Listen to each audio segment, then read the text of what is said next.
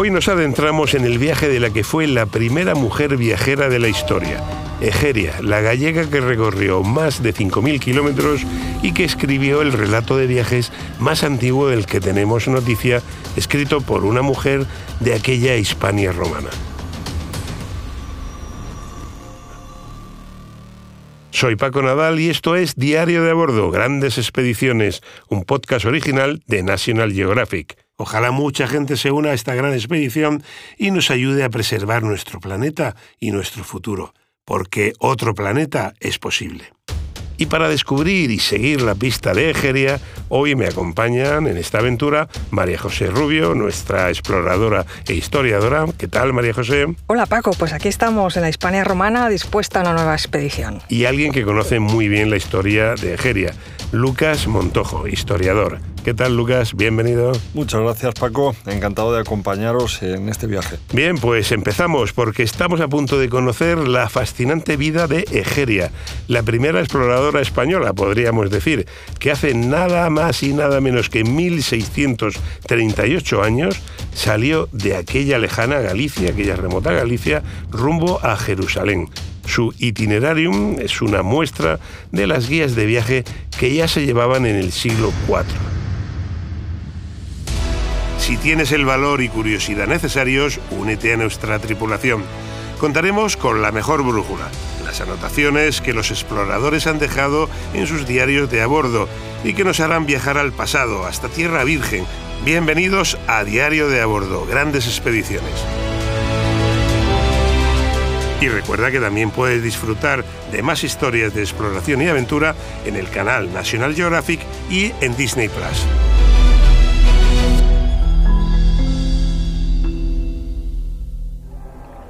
Así pues, en nombre de Dios, pasado algún tiempo, como ya hacía tres años completos que había venido a Jerusalén, después de visitados todos los lugares santos a los cuales había venido para hacer oración, y con ánimo de regresar a la patria, quise también ir por voluntad de Dios a Mesopotamia de Siria, a ver a los santos monjes.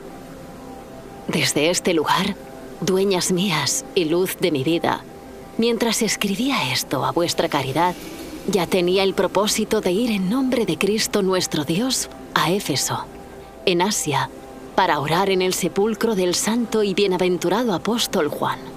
Si después de esto estaré viva, y si además podré conocer otros lugares, lo referiré a vuestra caridad, o yo misma presente, si Dios se digna concedérmelo o ciertamente os lo comunicaré por escrito, si otra cosa me viene al espíritu.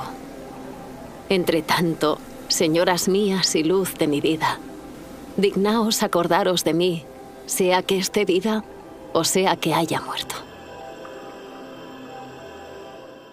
Me gustaría retroceder al año 382, concretamente a los muelles de Constantinopla, Allí se amontonan gentes venidas de todas partes, mercaderes, militares, obispos, monjes. Unos son egipcios, otros itálicos, griegos, palestinos. Todos se mezclan junto al bullicio y el movimiento de los pescadores del cuerno de oro. Allí es donde podemos ubicar, allí es donde tenemos que trasladarnos para ubicar a nuestra viajera gallega, a Egeria. Y para continuar este viaje, pues necesito a dos personas que conocen muy bien su historia y su trayecto, María José y Lucas. Em, Lucas, ¿quién era Egeria? ¿Cuáles son sus orígenes? Bien, Paco, pues eh, parece que Egeria era una dama culta, probablemente perteneciente a la nobleza. Eh, de ella se conocía muy poco, ¿no? Eh, hubo que esperar eh, a que, bueno, pues en 1844 un investigador italiano llamado Gamurini eh, descubriera en la biblioteca, en una biblioteca de Arezzo, un códice medieval que llamó enormemente su atención. Y tras estudiarlo detenidamente, aseguró que se trataba de una especie de cuaderno de notas de viaje o de lo que se conoce como un itinerarium a Tierra Santa y a Mesopotamia. ¿Y estaba, estaba completo ese, ese códice, María José? Pues lo curioso es que al códice le faltaban muchísimas páginas y no se hablaba ni siquiera del autor de esas notas, pero Gamurini llegó a la conclusión, después de ese estudio exhaustivo que hizo del, del manuscrito, de que esos escritos habían sido redactados por una mano femenina, por una mujer, y muy posiblemente de finales del siglo IV o comienzos del siglo V de nuestra era, después de Cristo.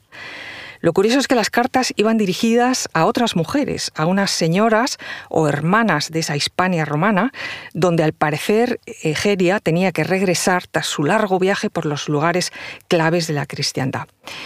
Y me gustaría destacar que lo que más llamó la atención eh, de estos escritos era el tono y la frescura con que estaba redactado, el lenguaje fresco, porque estaban escritos en latín, lógicamente la lengua que hablaba Egeria en esa época, pero era un latín coloquial, o sea, un, un latín tardío, un lenguaje coloquial, y eso pues llama mucho la atención. Fíjate que me parece fascinante porque estamos hablando del año 382, siglo IV. Claro, yo tenía entendido, el, la primera guía de viaje se considera el Codex Calistino de Améric Picot, su viaje a, a, Santiago de Compostela, pero esto estamos hablando del año 1300 y pico. Serían mil años antes.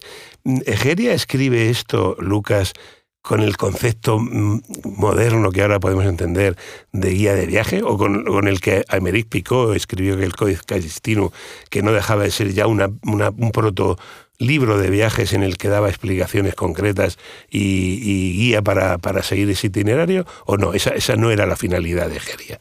No, efectivamente. No, se habría inventado el turismo todavía, ¿no? en aquella época. Eh, no parece que la intención inicial de Geria fuera escribir un libro de, de viajes, sino más bien recoger su peregrinación y tratar, pues, acerca de su experiencia. Y bueno, lo que sí está claro es que ella se anticipa a un género literario epistolar por la utilización de un lenguaje enormemente práctico, ¿no? Porque este género no es solamente una recopilación de, de cartas, sino, sino un tipo de, de escritura.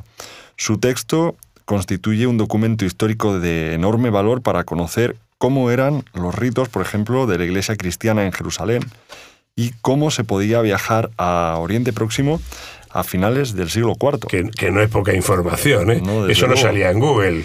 Desde luego, Seguro. lo que eh, está claro es que el perfil de la autora era el de una mujer importante, eh, culta y obviamente de una profunda espiritualidad. Mm.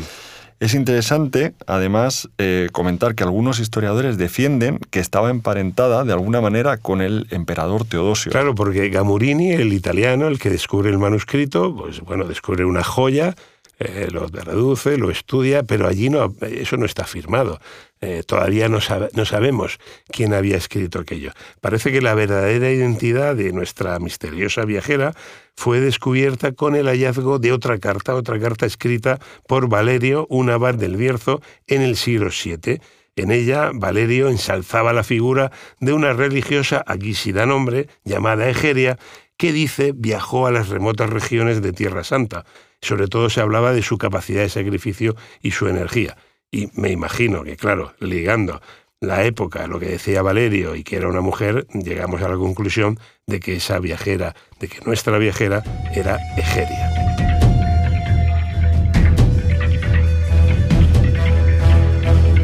En un principio se pensó que la religiosa podía ser de otro lugar que no era España, sino de la Galia y concretamente de la región de Normandía. Sin embargo, gracias a esa carta del monje Valerio, ese monje del Bierzo en el siglo VII, sabemos que pertenecía a la Hispania romana, más concretamente lo que hoy es Galicia, porque en esa carta dice textualmente, ella, surgida en el más remoto litoral del mar Océano Occidental, se dio a conocer al oriente, es decir, que está hablando de, bueno, del confín de, de la tierra, ¿no? lo que entonces se conocía como confín de la Tierra. También hay que mencionar, eh, María José, que después de conocer el origen de Geria, los investigadores eh, bueno, pues se mostraron muy interesados en esclarecer quién era realmente esta importante, esta importante dama, ¿no? Despertó muchísimo interés. Por otro lado, también eh, tenemos que hablar de la dureza del viaje de, de Geria.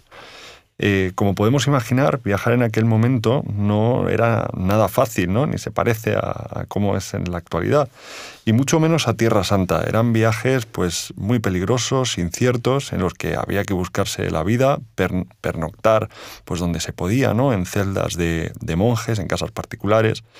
No solo era difícil, sino que también era bastante peligroso.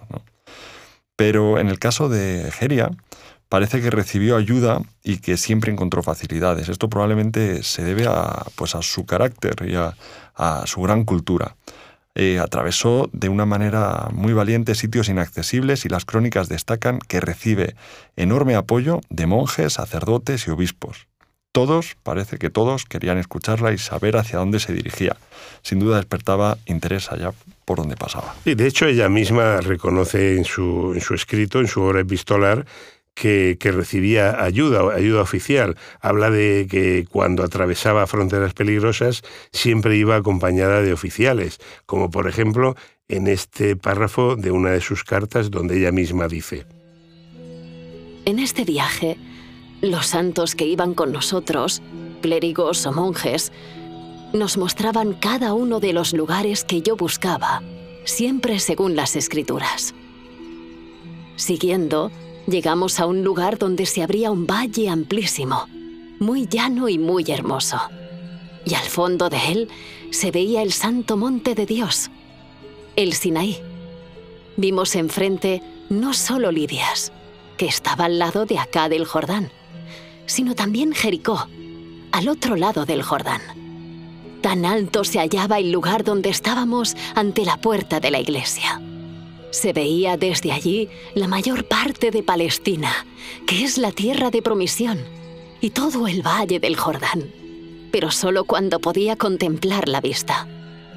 Vi en la ribera del Jordán un valle muy hermoso.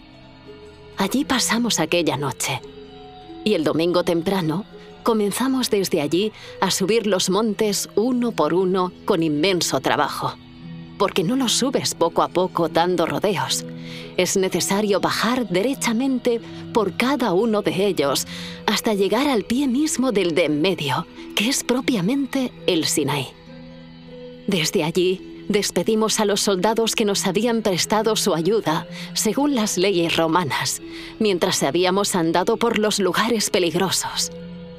Ahora, como era ya la vía pública de Egipto, que pasaba por la ciudad de Arabia y va desde Tebaida a Pelusio, ya no era necesario molestar a los soldados. Desde luego que viajar, como dices Lucas, en aquella época era algo... Si alguien piensa que ahora viajar es incómodo y difícil, hay que trasladarse a aquel mundo. Y además siendo mujer. Eh, María José, ¿era normal que una mujer de esa época viajara y además tan protegida? Pues no, evidentemente no, no lo era. De hecho, todo indica que Geria viajaría con algo parecido a un pasaporte oficial, ¿no? lo que nos está indicando su alta clase social. Los expertos aseguran que podría haber sido incluso ella la superiora de un monasterio. Y resultaba, la verdad es que muy imposible imaginar lo, difícil que sería viajar en ese momento. Tenemos que tener en cuenta que estamos hablando del final del Imperio Romano, donde eh, ya empezaban a, a invadir las hordas de pueblos bárbaros, empezaban a presionar sobre las fronteras romanas, es decir, que era un territorio europeo absolutamente hostil en ese momento. Y ello nos, digamos que alimenta esta peregrinación de Ageria de todavía de mayores dificultades. Sería una, una viajera de raza, eh, sin lugar a dudas, ¿no, Lucas? Totalmente, Paco. Eh, por lo que se desprende de sus propias cartas en las que ella misma asegura que quería verlo todo y no hacer el viaje por las rutas habituales, sino ir cambiando o ir variando sus itinerarios en, función del día.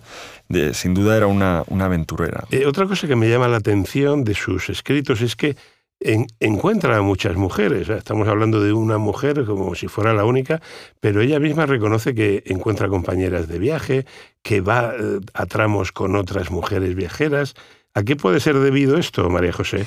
Pues mira, aquí tenemos que destacar a un personaje también interesantísimo, que es eh, Elena, la madre del emperador Constantino, que fue después canonizada como, santa cristiana, que a partir del año 326 comenzó a animar a los viajeros de, bueno, de todo el mundo conocido entonces a visitar los santos lugares. De hecho, ella es una, uno de los personajes que ayuda a identificar esos santos lugares animaba a todos los peregrinos a que fueran, sobre todo, pues a purificar sus almas ¿no? y a conocer los lugares eh, originarios del cristianismo. Es por eso que Egeria encontró pues, a muchas otras compañeras de viaje, a otras, otras mujeres valientes como ella, muy atraídas por la espiritualidad, esta nueva espiritualidad, y así empezamos a conocer pues, nombres de otras mujeres como ella. Sabemos de una tal diaconisa Martana, a la que Egeria nombra en sus propias cartas, y también otra noble llamada Melania la Mayor, que tras enviudar a los 20 años y abandonar a su único hijo en manos del tutor, pues decidió dedicarse a la vida religiosa. Y es que estamos hablando de un momento en que surge este fenómeno de los eremitas, los llamados padres y madres del desierto, y tenemos a muchísimas mujeres que decidieron emprender este camino de la vida religiosa. Además, recordemos que la primera forma de turismo que inventó el ser humano fue visitar reliquias de santos. Eso fue lo que empezó a mover gente de un lugar a otro y aquí tenemos un buen ejemplo. Compostela se, se creció en torno a, a esa idea, ¿no? Y Roma y Jerusalén y tantos otros sitios, ¿no?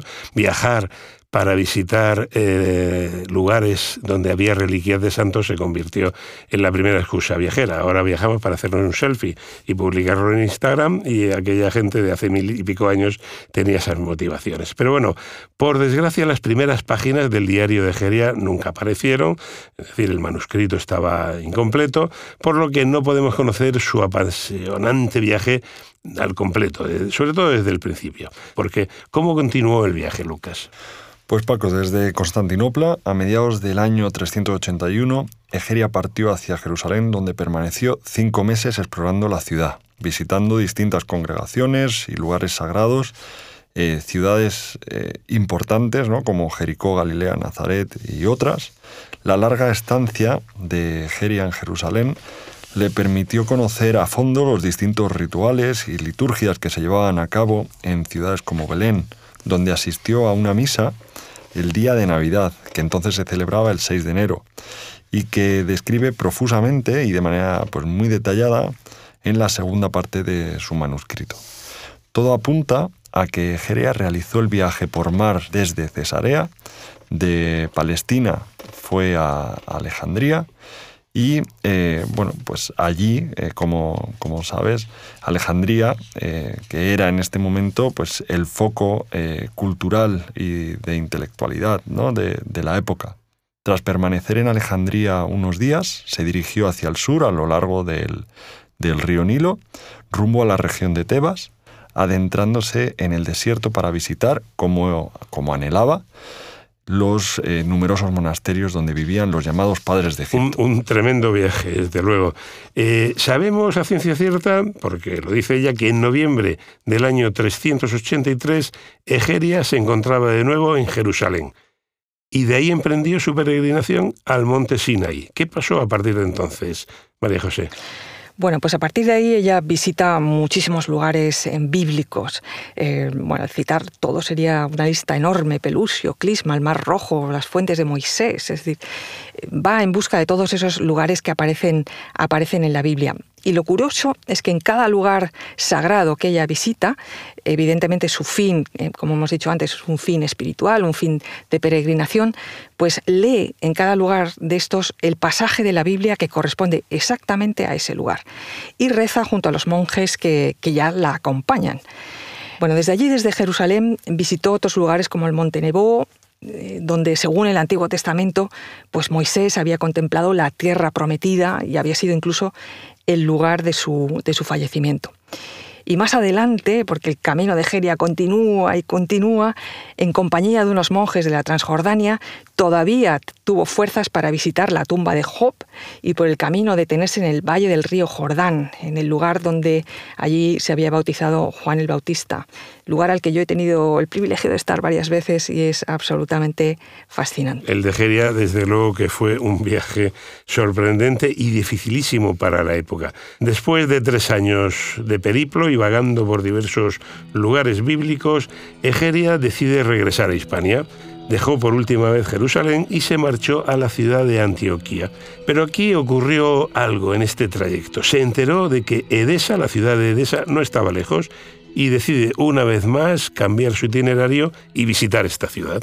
Eh, la ciudad de Edesa, probablemente por eso ella eh, decide detenerse en esta ciudad, en esta época está empezando a convertirse en una ciudad de una importancia cultural y científica del nivel de Alejandría. Por eso probablemente quiso detenerse ahí. ¿Y estaría en qué país actual estaría esa Edesa? Irak. En Irak, en la zona de Irak, ¿no?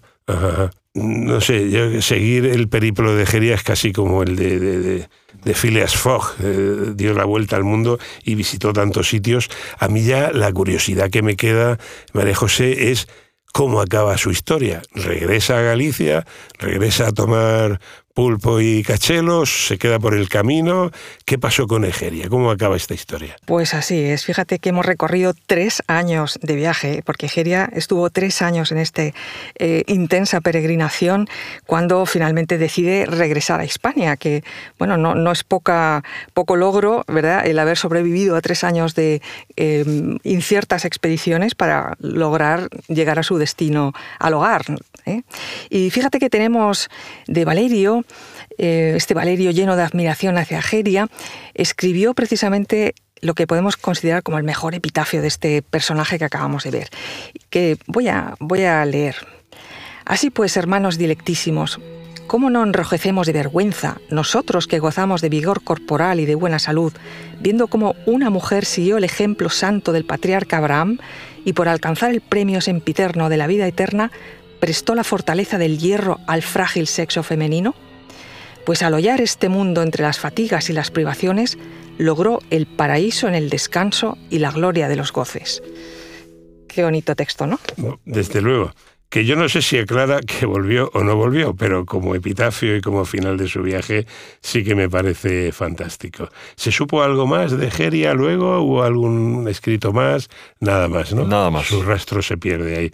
Pues bueno, yo creo que ha sido un viaje apasionante, un viaje al siglo IV, un viaje a una época en la que viajar era una heroicidad. Y, por más que hagamos un esfuerzo por imaginarnos desde nuestra confortable sociedad, se me hace durísimo imaginar lo que sería avanzar, pasar por caminos, dormir, conseguir comida, enfermar, en fin. Bueno, gracias Lucas por darnos un poco más de luz sobre este tremendo viaje de Egeria en aquel lejano tiempo. Muchas gracias a vosotros Paco por invitarme. Y gracias a ti también María José, una vez más por tus amplísimos conocimientos de la historia. Muchas gracias, nos vemos en la siguiente expedición y gracias a Lucas. Esperamos que hayas podido viajar con nosotros en el tiempo e imaginar el épico y valiente viaje que realizó Egeria. Te esperamos a ti y a tu diario de a bordo. Y recuerda que también puedes encontrar más historias de exploraciones y aventuras en el canal National Geographic y en Disney Plus.